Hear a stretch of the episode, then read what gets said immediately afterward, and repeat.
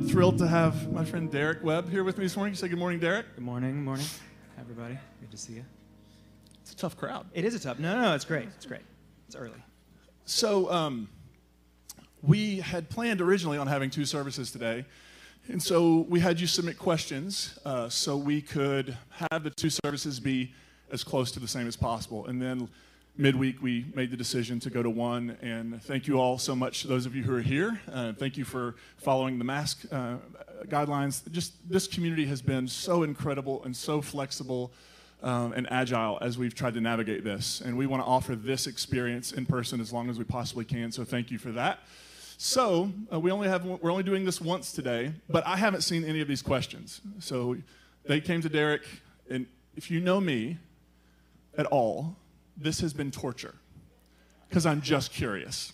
Like, I just want to know. Like, if I buy a Christmas present for you, or you tell me you got a birthday present for me, and it's eight months in advance, I want it now, and I want to give it to you now. So this has been a long week for me, and I'm yeah. so excited. Yeah, I feel like we should have had the uh, the lawyers for the Grammy Committee come in and verify that the questions had not been seen by you beforehand, which they haven't. They haven't. Because you're really good on your feet, and we have some great questions. Well, we'll see. No, we do. We have good questions. And and actually, and I, you have not necessarily approved this, but it, if if any of these questions as we go, if anybody does have a, let's say, like a, a brief follow-up, um, I would love to see a hand go up and have somebody voice voice that. Um, because obviously the thing that will be the most engaging um, for you uh, is if we are talking about things that you're specifically curious about uh, within these questions. So we would love to hear feedback like that uh, along the way, but I certainly have a lot of good questions to keep us going. So, all right, are you good? Are you ready? I'm ready. Let's go. Okay. Uh, so here's uh, one I thought would be great to get us started. Um, and I'm going to read these as they were written, just to give you the full. Uh, I get that I'm commanded to love my neighbor, and I'm mostly okay with that. Uh, I have no trouble loving my L G B T Q neighbor. I have no trouble loving my Jewish neighbor, my Muslim neighbor, atheist neighbor, agnostic, my Wiccan neighbor. But I run up against a wall when I'm asked to love my conservative Christian neighbor who harms all my other neighbors. And can you speak to that? Agree. Next question. Uh. Great. Uh, so let's see. It, it really, I mean, that is the challenge. Um, I, I feel that challenge deep in my bones. When, um, but I think we also have to talk about what love means, um, because I think we have so sentimentalized love um, that we think to love someone means to have like ooey gooey warm feelings toward them, or to you know um, to, to make, we would never say anything back to them. We would never. Res- and I think love actually cannot be separated from the idea of justice. Now, not justice in the way many of us in American culture have been trained to see justice, which is res- like which is retributive justice, where the whole goal of getting justice is getting even, and it's punishing someone, and it's making them feel as bad or as small or as excluded as they made you feel. I don't think that's what justice is. I, I think restorative justice, justice that seeks to transform and to heal and to uh, mend what's broken, that's beautiful, and I think that's part of what love is. So for me, actually, maybe loving my conservative Christian neighbor is saying, what you're doing and what you're saying is harming lots of people, and it can't keep happening. What, what it may mean to love my conservative Christian neighbor is to hold a mirror in front of them and say, listen to what you're saying. L- listen to the way you're saying it. Listen to, look at what you've been conscripted into. That, that somehow to be... Uh, You're, you're Christian, but maybe you're anti-L G B T Q, or may, maybe you're pro-nationalism, or whatever sort of has been now lumped into that conservative Christian uh, worldview. So I actually think loving them is, I, I'm going to Gandalf here, uh, you shall not pass, right? Loving them is saying, I love you, I, and I love my other neighbors, and so I can't allow you to harm them. And I'm not going to attack you. I'm not going to na- name call you, but I am going to say in, in the most love I can muster that what you're doing is harming others and yourself, and something has to happen. If something has to give, you have to stop. So uh, I don't see loving my conservative Christian neighbor who is harm, maybe through their just their beliefs, they're harming people around them through their words, through their Facebook posts. Loving them is not giving them a pass. Loving them is calling them to accountability. And I think that stretches across all all different divisions and lines, and like love is about partially about accountability. That's really good. Yeah, that's really good. Um, okay, so this I think does dovetail a little bit off of that that last one. Um, as a progressive Christian church, there are a lot of questions about progressive Christianity. Um, so p- prepare yourself for that emotionally. Um, so as a progressive Christian church, uh, Grace Point has a reputation for being radically welcoming and affirming, especially in the L G B T Q community. Why is this unusual amongst evangelical Christian churches, and how or why is Grace Point able to be different? Well, I think one of the reasons it's different is, anybody ever have this experience where you drive by a church sign um, for churches that don't meet at bars? And there's a sign out front, and what it says on the sign is, all are what? How, how many of you are like, nuh-uh? Like, I mean, does anybody ever feel like um, compelled to maybe go and just like take those signs, letters off the sign? Because that's really what it means is, all can show up in this building, maybe, and everybody can sit in this seat and we'll count you as a number, and you can definitely give us your money, but there's a barrier, there's a boundary. There's only so far inside of this community that you can actually um, go and be a part of. Um, so I, I think part of the problem is, in the culture that produced me, the evangelical culture that produced me, Uh, it was very much about purity, whether you're talking about sexual purity or whether you're talking about like just remaining. I mean, it's, it's why when your faith has shifted, for some of you in this room or some of you watching online, your faith shifted and suddenly people who you've known your whole life bailed on you. Because, and I, so I just, this is this is a great memory. Uh, when I was first in seminary, I attended the Southern Baptist Theological Seminary for a minute. Um, It wasn't a good fit for either of us. And, but I remember being in class, I think it was a New Testament class or a Greek class or something, and they had just produced a new translation, a new um, version of the N I V called the T N I V, Today's New International Version, which was gender inclusive, and I was so excited about it because it just read back, I loved it. And so I'm sitting in class, and we're sitting at these tables, it's in like an oval shape. The professor comes in, doesn't look down at my desk, where I have my brand new T N I V study Bible, hardback, T N I V on the cover. He comes in, shuts the door, and immediately launches into this rant about how the translations like the T N I V are destroying Christianity. I can feel everybody in the room, like the tide receding. Like, they all back away from me until it's just like me by myself with my big old T N I V study Bible. And that, for me, has become an image of, like, feeling that in that moment. That's what tends to happen because there's this belief that, like, heresy is contagious. And so we just have to pull back from anything and everything that might pollute our faith or might make us less than pristine, um, which is how I was taught to view God then, too. Like, God, of course, is distant and detached from us, and we can't come near to God because we might pollute God, and God can't, when that's just totally illogical um, on the other side of it. So I think evangelicals, the, the reason evangelicals have struggled is partly because of their fear of, if I get close to anybody who has a different view than me, then, and, and experience is always the game changer. Like, I think for most things in my life, I didn't read myself into a new way of thinking about it. I had an experience of human beings that caused me to go back to my interpretations and to the text and to my experience and say, gosh, what I've been taught doesn't match the experience of a human being I just had. But when you're afraid to have experiences of human beings, so I think that's one thing that happens, right? We we just are so afraid of experience, so we sort of push away. And the other is um, the assumption that our view of the Bible and our interpretation of the Bible is how it's supposed to be, how it's always been, and how it always will be, right? This idea that, well, we've, have you ever heard anybody talk about the Bible and they tell you they know what it means? Do you ever just think about, like, I've actually heard preachers talk about, yeah, I gave a sermon on that, nailed it. What, are you in a test kitchen? Like, what are you doing? Like, what do you mean you nailed it? I mean, th- what makes the Bible so fascinating to me is you can keep coming back to it again and again and again, and there are so many layers and there's so much, that, like, it, it's continually unfolding. So this idea that we have it all figured out, to me, is really, really problematic. So I think part of it is this refusal. If I doubt any piece of this, if I say, we've been reading the Bible wrong around issues of L G B T Q plus inclusion for two thousand years, then where else have we been reading it wrong? And when you're sort of your faith is built on having answers and certainty, you take one piece of that out and the whole thing crumbles. So now you're like, well, okay, so maybe we've read it wrong around human sexuality, but what about around atonement?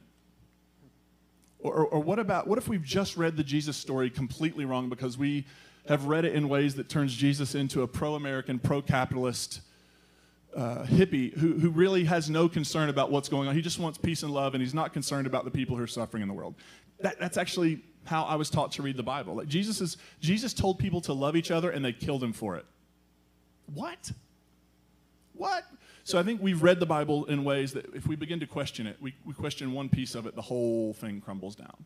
And so I think that, that that is why when you begin to raise these questions and conversations, people will bail because it, it, I, I just have to believe they have the same doubts too. You know what I mean? Like I, I just can't believe that there are people who are having experiences of other human beings and not going, gosh. I mean, I can remember being a twenty-year-old preacher going around saying stuff that I thought was terrible. But I, I thought I had to say it because I thought it was true. But I can remember saying something in a sermon and going, man, I wish that weren't the truth. Now, to my surprise, years later, I found out it wasn't, that I was wrong and that I had been wrong the entire time. And so I, I, I think this idea that we've been handed something that we're now to protect is a terrible way to think about the Christian faith, as opposed to we've been invited to participate in something that is an ongoing, ever-evolving, ever-unfolding experience of the divine, experience of my neighbor, and that growth and change and transformation, leaving behind one opinion for another opinion, is actually, that is the path. That is the invitation. And I, I just think we, we're, so I think, so everything I just said, fear. Yeah. I, I should have just said fear and been done. Fear. That is, that is the core of it all. Yeah, yeah my, my kids and I were talking about how it's such a strange, fear is such a strange motivator, and it seems like it's among the primary motivators for a lot of people in the church and the way that they behave and the ways they detach themselves, and yeah, so much of what you've said. That's good. Yeah. Yeah, and I mean, I, I've said this in so many conversations lately. What the church, at least the evangelical church I grew up in, for years and years has offered people two things: certainty and fear. Mm-hmm. Certainty you cannot have. It does not exist. And fear you do not need. So the two things we've given the world are things we can't have and don't need. No wonder people are running away. No wonder people are saying, I don't, life is traumatic enough without adding that on top of it. Yeah. Like there's enough uncertainty and fear in life without then having this, you know, sky being who's watching you all the time, angry with you, and if you mess up at all, I mean, like, did anybody else grow up in that way? Like, I, I'm a terrible sleeper. It's something I'm still working on as an adult. But I was with my sleep specialist, and he said, why do you think it takes, like, so much melatonin, and you're on a prescription? Like, why do you think it takes all that to go to sleep? And I said, well, I grew up being told that I could die at any moment, and if I had anything unconfessed in my life, that I would probably go to hell. Or that Jesus would come back at any moment and would like hoover up all the people who were living right, and the rest of us would be left behind. It's like, so I lived in a perpetual state of terror. He looks at me and goes, that'll do it. That'll do it. That'll do it. And when you think about it now, I'm like, oh my God, really? Like, of course I have trouble. And I don't believe any of that stuff now, but patterns get ingrained in you that it takes years to unravel and untangle. I bet he wondered how he was going to sleep that night after he heard you say that. I know. I, know. I, should, I should have prepared him. Like, this is going to be a lot. Trigger warning. But, yeah. Uh, um, yeah, yeah. Well, and it's classic consumerism, too. The way that you sell people things is you make them afraid of uh, their need of the thing that they're trying to sell you. So it's like, oh, have you ever wondered why you can't get a date? Well, you need our new toothpaste because that way you can, and now that we're going to solve the problem in your life. And it, it unfortunately does. It requires fear to sell people. That's how consumerism works. And we have a whole holiday. And we've learned that. Called Thanksgiving. And right after that, we have a whole other holiday, which is maybe one of America's biggest holy days, honestly. Like, if you think about what holy day means, like, for, for America, this idea of consumerism, we literally spend a day giving thanks, and then we're like, okay, now you're going to tackle somebody in Walmart because they got a better T V deal than you did. Like, and, and we, we, we just are so hopped up on fear. And, and I mean, the twenty-four hour news cycle doesn't help, honestly. I mean, I, I thought the other day, if we could if we could stop news organizations from using the word breaking, what would they have left? When, if everything's breaking, is anything breaking? It's all right. It's all breaking all the it's time. It's all breaking all the, all the time. Yeah. And I feel like, I mean, and in some way, everything is like what I do for lunch today is going to be breaking news. It just maybe doesn't deserve to be on T V. Yeah. And so I think this idea of we, we've so created a hype culture where we're always trying to one-up ourselves and we're trying to be the one that gets to the story for or any of that sort of thing, which then just, I mean, the, the I mean, there's. Anytime I get a news alert on my phone, I'm afraid to look at it. Right. Because I don't know what's, I mean, and what we've been seeing, the, the tragedy that's unfolding in Afghanistan, all of this stuff happening all the time um, puts us in a perpetual heightened state that's of true. anxiety um, and fear about what's going to happen and is the other shoe going to drop. And, yeah. um, and yet, isn't it among the, the, the most often quoted lines in the Bible to be not, to not be afraid? And to, I mean, isn't, isn't that, aren't we supposed to, Isn't the fear supposed to come down? Isn't that supposed to be, yeah. supposed to be the re some of the remedy? I, there, there's a great uh, quote by Os Guinness. Uh, he in a he had a, a very small, really cool book called uh, Prophetic Untimeliness, where he talked about the difference between faithfulness and success. And I think this is some of what the church has, the church leadership in America has unfortunately bought into. Is you know he t he uses the example like is what we're doing succeeding? And, and versus are we being faithful to what we're supposed to be doing? Um, and he used the example of Jeremiah preaching forty years in the wilderness with no converts. He's like, you wouldn't, an American preacher wouldn't get a month into that without changing everything and adjusting and more comfortable seats, a different kind of band. I mean, like, what, what can we do? We got to get, he's like, actually, no, that was, that was right. That's what, he was, he was faithful, um, but he had zero converts. And it's like, you know, that, it, that's a hard lesson for an American church to learn, to say um, they're not, they don't always look the same, and often they, sometimes they look like the opposite. And what would it look like for us to be faithful to the work we're supposed to be doing versus appearing to be successful at the work? Yeah, I think and about, it's different. I think about that often in terms of, like, and again, I realize we're talking two thousand years, a language barrier, all sorts of barriers, but w would Jesus or his first followers experience church in America in the twenty-first century and go, oh, I know what that is? And I don't mean like music, and I'm just saying like the core of what we exist to do, yeah. and all of its uniqueness from what they would have. Of, of course, it's look, it's going to look different, and there's going to be different. But like the core, the core thing we exist to do, which is to announce this this uh, and it's antiquated language, but this kingdom, right? This idea uh, of a place of justice, peace, mercy, and compassion. Is that what we're doing in the world? Um, and so I think it's really easy to get lost in that whole sort of. Well, it's, it's got to be bigger and it's got to be better, and we just got to keep up and to the right without even ever thinking about, is what we're doing good for the world? Is it like, is it making the world a better place to exist, or is it just building our brand? And is it helping us get better sleep at night? Mm. Is our anxiety, our fear diminishing? Are we? Think about that. Like, what if that were a litmus test for a, a, a church gathering? Like, do you feel less fear than when you came in? Right. I think that's a pretty good, like maybe that should be on the list. Like we want people to leave feeling less afraid than when they came in, because our job isn't to amp up the fear. It's to say, no, no, no, no, don't be afraid. Don't be afraid. There's good work to do in the world. Yeah. It, it, all hope is not lost. Yeah. All right, I'm going to switch gears a little bit. Um, so this is a little more of a theological question, but I resonated with it.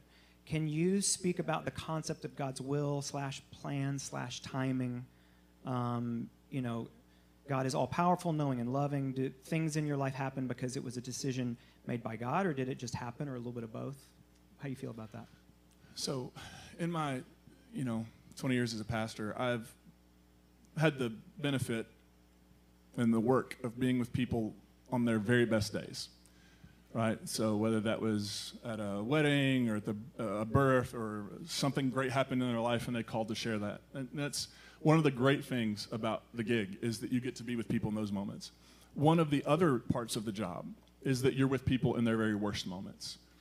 And I can remember sitting beside a father who's very dear to me um, after his son, who was young, was killed in a car accident. And people were reaching out to tell him that this, this just must be part of God's plan. And he looks up at him and he says, well, God's plan sucks. I said, yeah.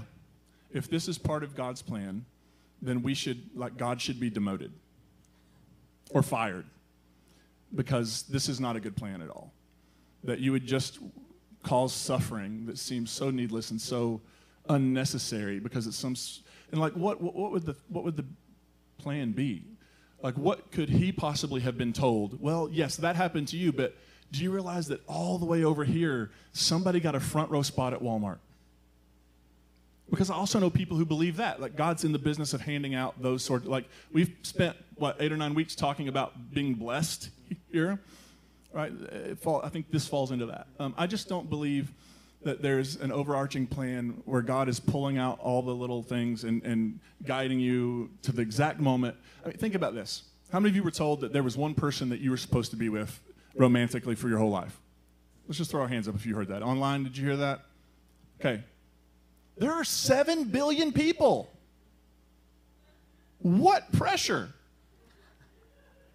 What? Think about this. There's one person for you. And in seven plus billion, you better figure out who that is.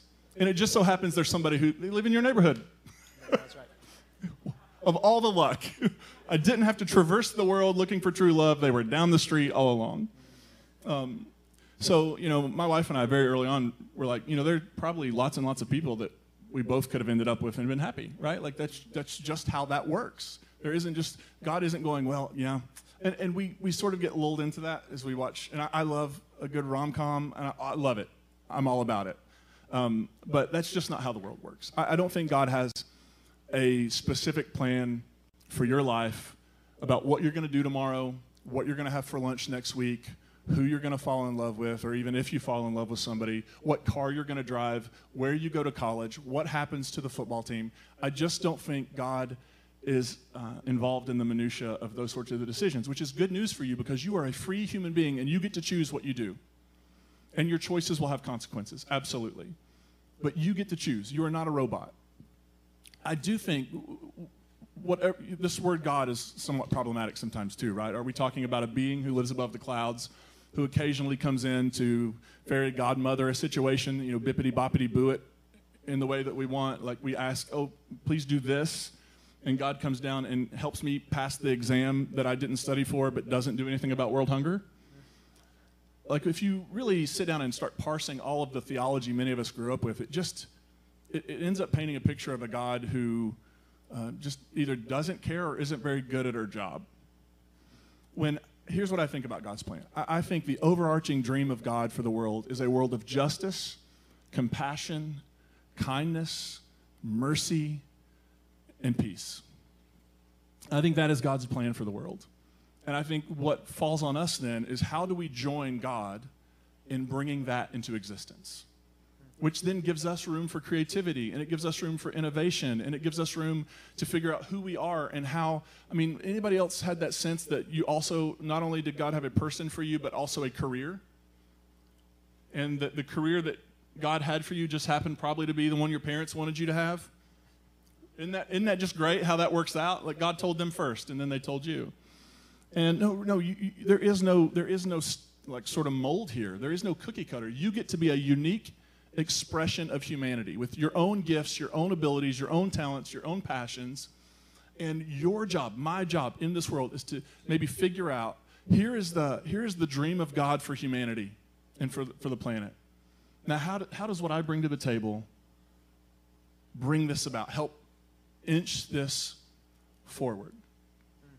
I'm gonna I'm gonna mess this quote up, but it's a Frederick Buechner, Buechner quote where he says, like, maybe the thing you're supposed to do with your life is where the world's need and your passion meet, mm-hmm. right? and and maybe that's it. So I, I just personally, and um, I understand everybody's different. I just personally, for me, the idea of a God who's pull, calling all the shots is not comforting, because I think that God's doing a terrible job if that's the case.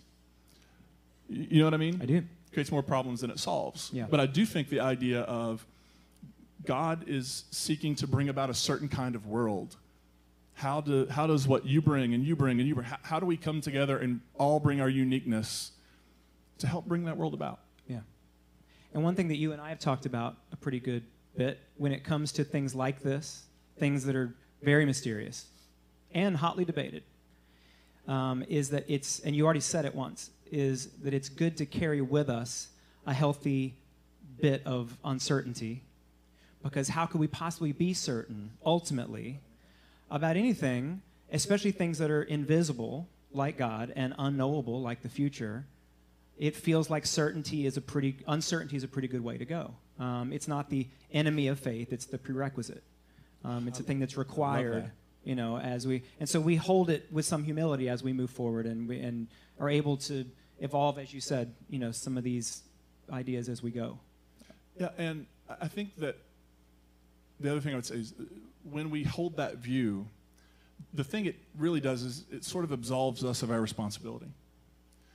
Because if it's going to happen, it's God's will, God's going to make sure it happens. Mm-hmm. When the reality is, um, nothing is guaranteed. Um, the, the certainty about our future, and you talk about certainty, our, uh, the future, our, the certainty of our future on this planet is up for grabs. Um, because I, I don't think climate change really cares about our theology unless our theology is telling us to take care of the planet. And so this idea that, well, everything's just going to work out okay, I'm, I'm an optimist. I'm a hopeful human being. I do believe everything is going to be okay, but it's not going to be okay unless we all show up.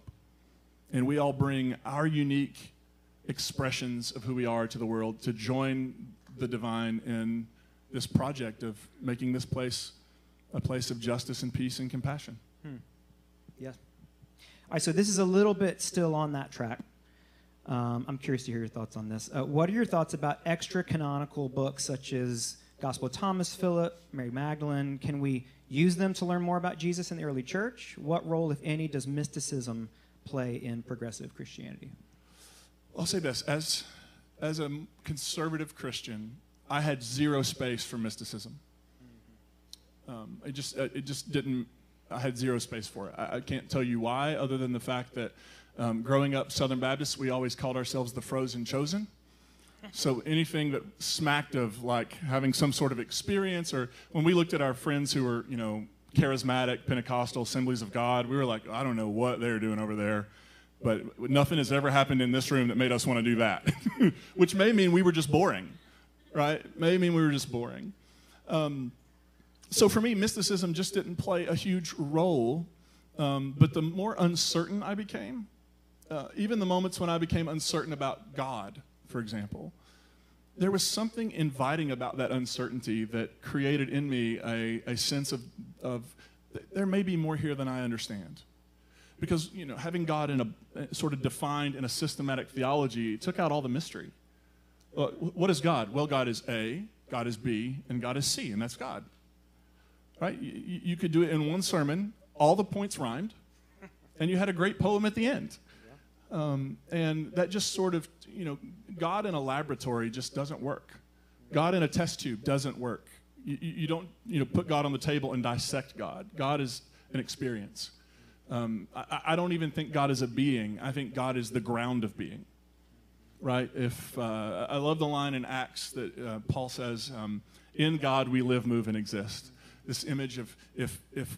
God is the, if we're the fish, God is the water. Like, that's the experience of God. And for me, that has opened me up to, like, when people tell me, yeah, I've had experiences that I felt were very real, um, of, of God, of Jesus, whatever. Like, in my older days, I'd been like, yeah, that ain't real. And now I'm like, who knows?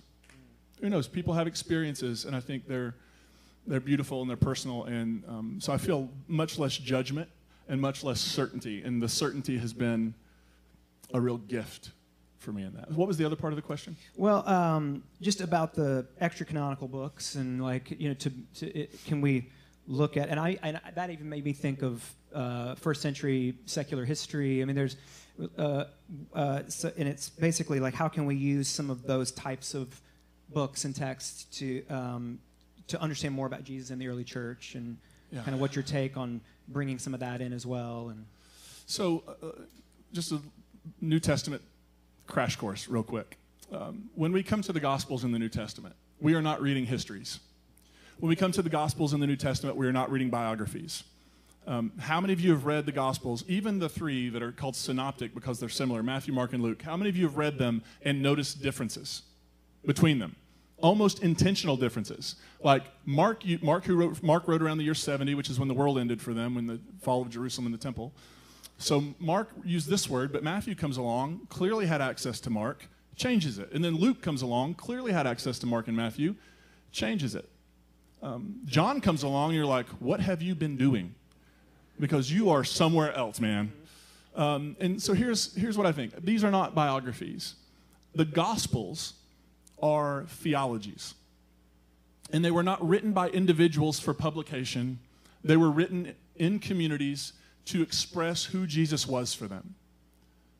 Right? Which is why sometimes the stories are in different orders. And that's why sometimes this story is here and it's not over here. They're theologies. They're intending. So what you actually get with the Gospels is not so much a snapshot of exactly who the historical Jesus was, everything he said and did. What you get is, in the Gospels, a theological portrait of who Jesus is for this community. Right? So when you read the Gospel of Matthew, what, what's coming through there is that Jesus is the new Moses, leading us on a new exodus, right? What, what you get um, in the Gospel of Mark is sort of, you could tell it was written on the, written quickly and written on the fly, and it's shorter, and it's, it's some of the most early storytelling around the life of Jesus, intending to say that Jesus, I, I think, I have a friend who I've been in discussions with who, he really thinks the Gospel of Mark is mostly about, it's, it's kind of a new creation story, um, which is also something John is doing. So when it comes to all these other, I, I think, the Gospel of Thomas, um, I remember I quoted it because I liked how it said something better than one of the canonicals. And somebody on Facebook was like, well, why didn't you just quote the one that's real? Like, well, because they're both real, and they say a similar thing. Um, so I, I know there are some, you know, in some Christian circles, it's like, stay away from those. I think, they're, I think the Gospel of Thomas is a great read. I don't think the Gospel of Thomas probably tells us, some people date it earlier than Mark, some people date it way later. It still is not telling us exactly who Jesus is. It's telling us who Jesus was for this community. And so I think those things can be fascinating. Uh, some of the, like there are gospels that um, are written later that reflect second century issues in a church, in second century what would become known as heresies, but I'm not one to throw that stone because um, I get hit by it often. Um, and if you live in a glass house, don't throw stones. Um, but right, these, so I think they can be interesting and fascinating, and I think that Spirit can use any of those things to enrich your heart and open your heart and teach you something. So, I, you know, I think, great, more power to you. If you want to engage them, if you find them interesting, if it's just one of those, for me, it's just out of curiosity. How did Christians in the second century tell the story of Jesus? Well, we have a gospel that was unearthed in the sands of Egypt, and we now see that this is some of the ways, at least this group. And what it also does is it reminds us that from the beginning, the Christian tradition was diverse. It had a varied opinion. Uh, it wasn't this monolith that people try to let on that it was. And it actually didn't become until the, the fourth century when somebody made up a creed just to exclude everybody else. So this idea that the Christian tradition has always been this one thing that was handed down from the apostles to us. It's, it's just, it's going back and changing history to make it feel, to, to support your certainty. As opposed to saying the Christian faith has always been diverse. It has always had arms wide enough to hold a lot of different opinions, a lot of different takes. Sometimes there were arguments. Sometimes they disagreed. I think that's all good fun. So, you know, why would we want to present a monolithic Christian faith and say you have to fall in line here when that has never in history before the late three hundreds been the case? Mm. Yeah. Again, many words to say. No. Do whatever you want. If you want to read them. If you find them good, good. Enjoy it. And it sounds like maybe the question is, why would you, like, what are you, why are, what are you looking for? If it's more detail and certainty to fill up your theological arsenal, m- maybe not. Right. But if it's just to get more texture of what the perspective might have been in the first century or whatever, then sure, fun. Yeah, I mean, because we're all in some ways archaeologists in terms of the historical yeah. Jesus. Like, um, Jesus existed. Uh, I don't know if that's breaking. Breaking! Jesus existed. This just in. uh, I mean, all, anybody who's reputable in the world of scholarship says there was a human being named Jesus of Nazareth, and all this stuff happened uh, after, after his earthly life ended. All this happened. But what I find fascinating is I, I like to peel back the layers as best I can and say, what was the life that inspired this? Mm-hmm. Because whether or not, Je- and I don't think Jesus said and did everything that the Gospels say Jesus, I think some of it he did. I think some of it is theologizing in the early Christian community, and some of them, especially in stuff like the Gospel of John, I think is this community putting words in Jesus' mouth as a way of saying, for us, Jesus is the way, the truth, and the life. For us, Jesus is the resurrection and the life. For us, Jesus is the light of the world. Um, so it's an expression of who Jesus was for them. But beyond all that, there is a human life. And I can promise you, when my time is over, they're not going to tell those stories about me. Right? They're not. There's something about this human life that was so compelling and so inspiring. And I think that led them to say, when we were in this presence, whatever the word God means, we felt like we were in the presence of that reality.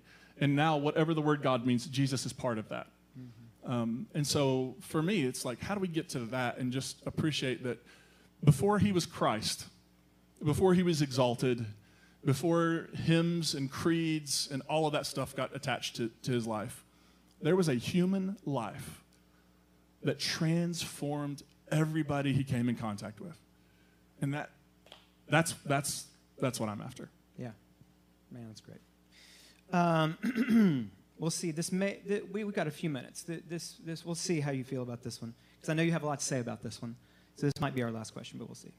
Um, as a progressive church, does Grace Point have a doctrinal statement, creed, or confession that it adheres to? No. Next um, question. No, next question. No, we don't. Um, and here's why. Uh, and, and we're going to talk about this more next year, uh, so not, not to let it all completely out. Uh, the whole idea of a creed is exclusionary. It, it just is. The, why, why do you create a creed, or why do you create a doctrinal system? It's so you know who's in and who's out. How many of you have ever been to a church where they say the creed every week? Anybody ever been a part of that? I, I, I didn't grow up in a creedal church, but um, in that sense, but I just imagine there has to be a ton of anxiety. Like, are you looking around the room going, are they saying it this week? Are they saying it? Is it something we even think about when we're saying it? Like when we just recite a creed, are we thinking about, do I actually believe this? Do I believe this? Or am I saying it because there's peer pressure in the room to say it? And so when somebody asked me this question on a podcast recently, they said, could Grace Point ever say the Nicene Creed as a part of their gathering? I immediately said no, and then I thought, wait, only if after each line somebody had the freedom to stand up and go, I object, because I don't believe that, and I'm part of this community. And I think that what that for me, like what makes you, here's how you know if you're in, because people, um, as we've been virtual and people have messaged in from everywhere, how do I become a member of Grace Point?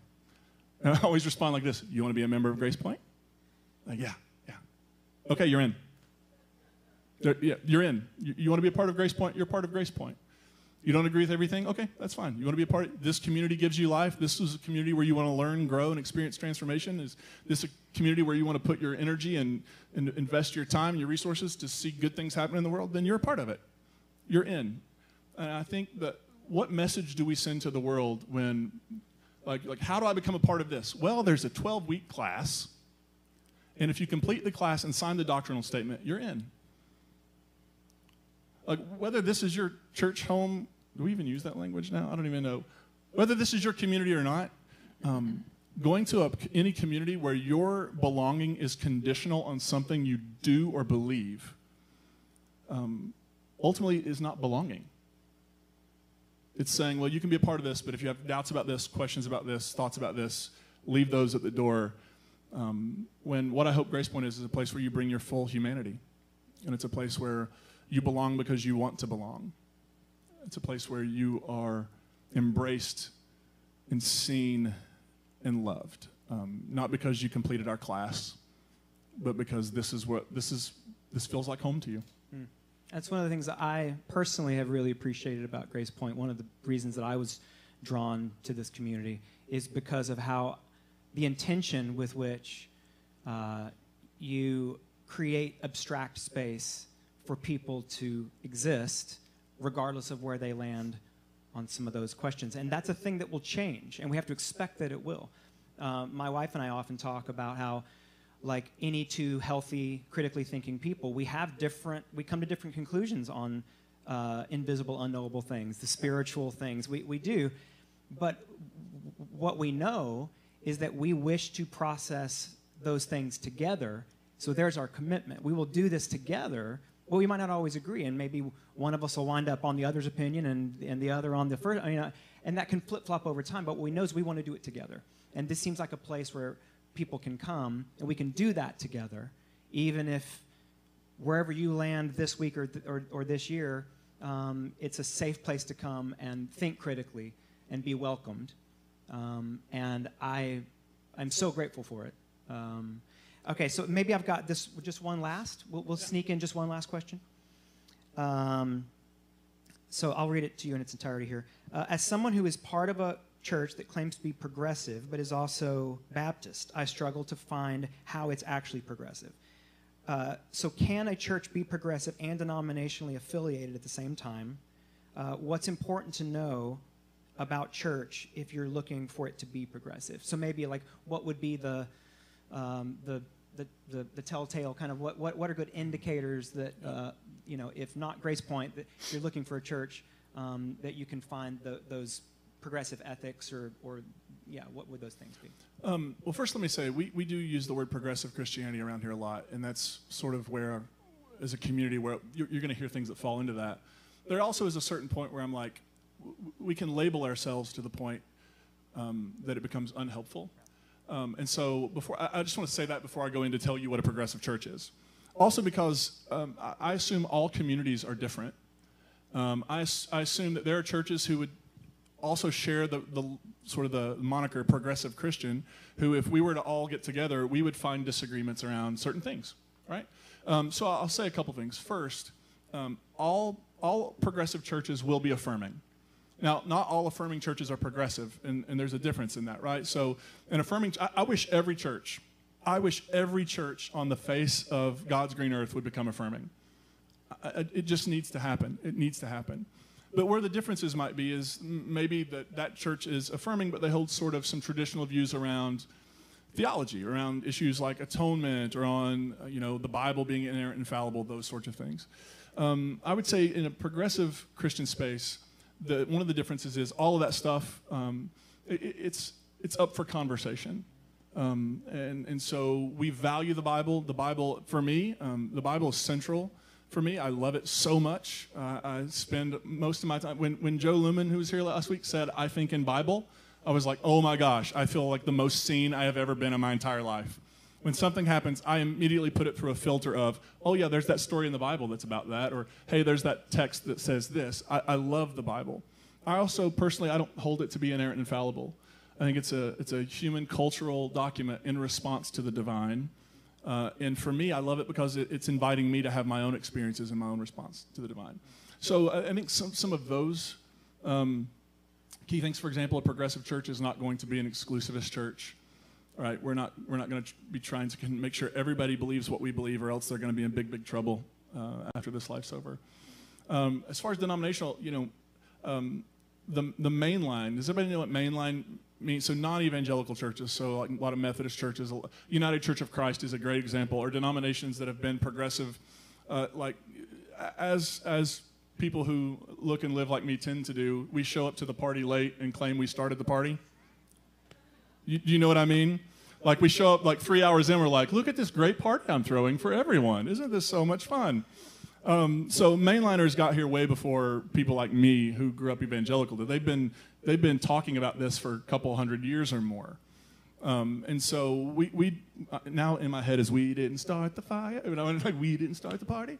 Um, uh, we didn't start this, um, but we are, a un I think, a unique expression of it from the place we come from, which is many of us grew up in evangelical conservative churches. So the question, can a Baptist church be a progressive church? I mean, be whatever they want. They'll, I mean, depending on what kind of Baptist, they'll probably get kicked out. Um, but there are certain branches of the Baptist faith um, that have arms wide enough to hold that sort of thing. They just generally aren't located in the South. Um, so, uh, you know, I, I think the, the most important thing is finding a community where you don't have to check your head at the door. Um, and that even if you're in that community and y there are differences between the, the many and you, you are still treated with respect, you're still treating them with respect, and you're still part of that conversation. Um, so yeah, I think any and all of that is, is possible. Um, when, I, when I think about a progressive Christian church, here's what comes to mind for me. This understanding that everything we're doing is unfinished.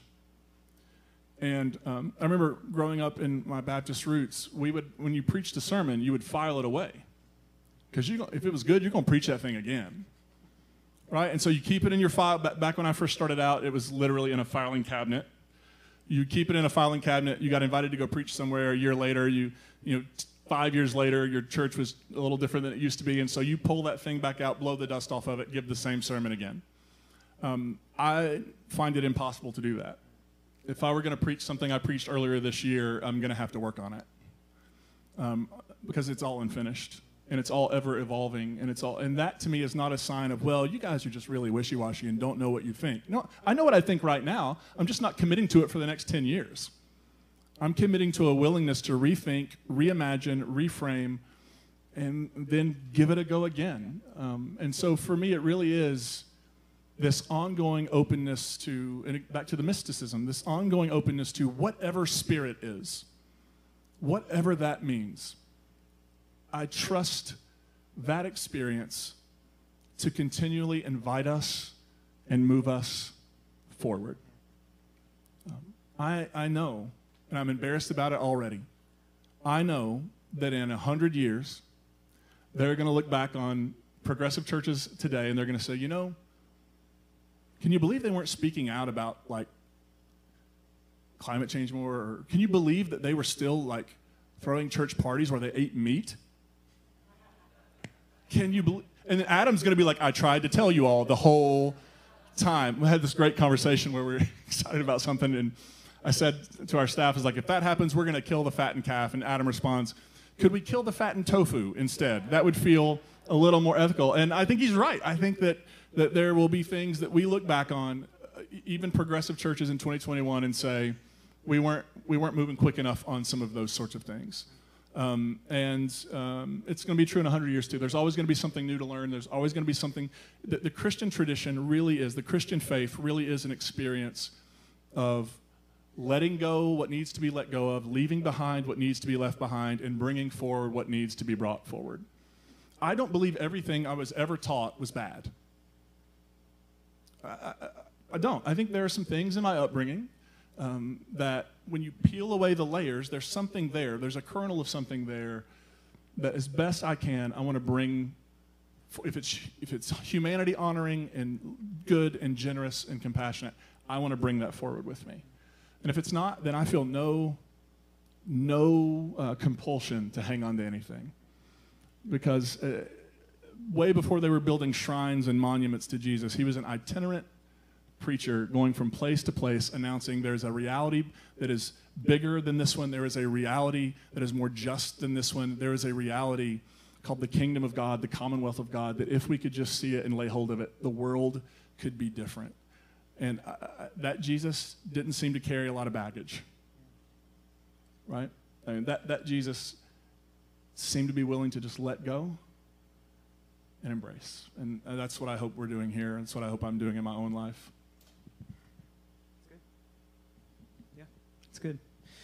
I think that's it. Such good questions. We, why don't we do, why don't we do this more often? Because I have the benefit of hearing you speak freely, off the cuff, uh, when you didn't know what was coming. And uh, I think we would benefit from, and we didn't, we didn't get to any questions in the room, but um, um, you know, let's, we, we should, we'll work on having a way to continue to compile questions for moments like this, because um, if you have them, and surely you do, and if you didn't when we started, I bet you do now, uh, after everything that Josh has said. So um, we'll, we'll, we'll have to keep you posted on a way we can keep questions coming in and have a good open dialogue. And even, uh, what is it, what is it, the uh, Reconstruct? Um, you guys can come on up and get ready. Uh, is a good opportunity for folks to engage, you know, yep. th those types of questions, even in, a, on a, in an ongoing Uh, maybe remind us when that happens and yeah. how that happens. So Reconstruct happens, and which at some point the name's changing on that, but um, Reconstruct currently, as it's called, happens twice a week. It happens on Tuesdays at ten, on Zoom and Wednesdays at six thirty on Zoom. And it really is a wonderful, most weeks, a wonderful free-for-all of questions and uh, people who are expressing doubts, people who are, and people just sharing their week. So we would love for you to be a part of that whenever you can. Grace Point, thank you so much. We love you.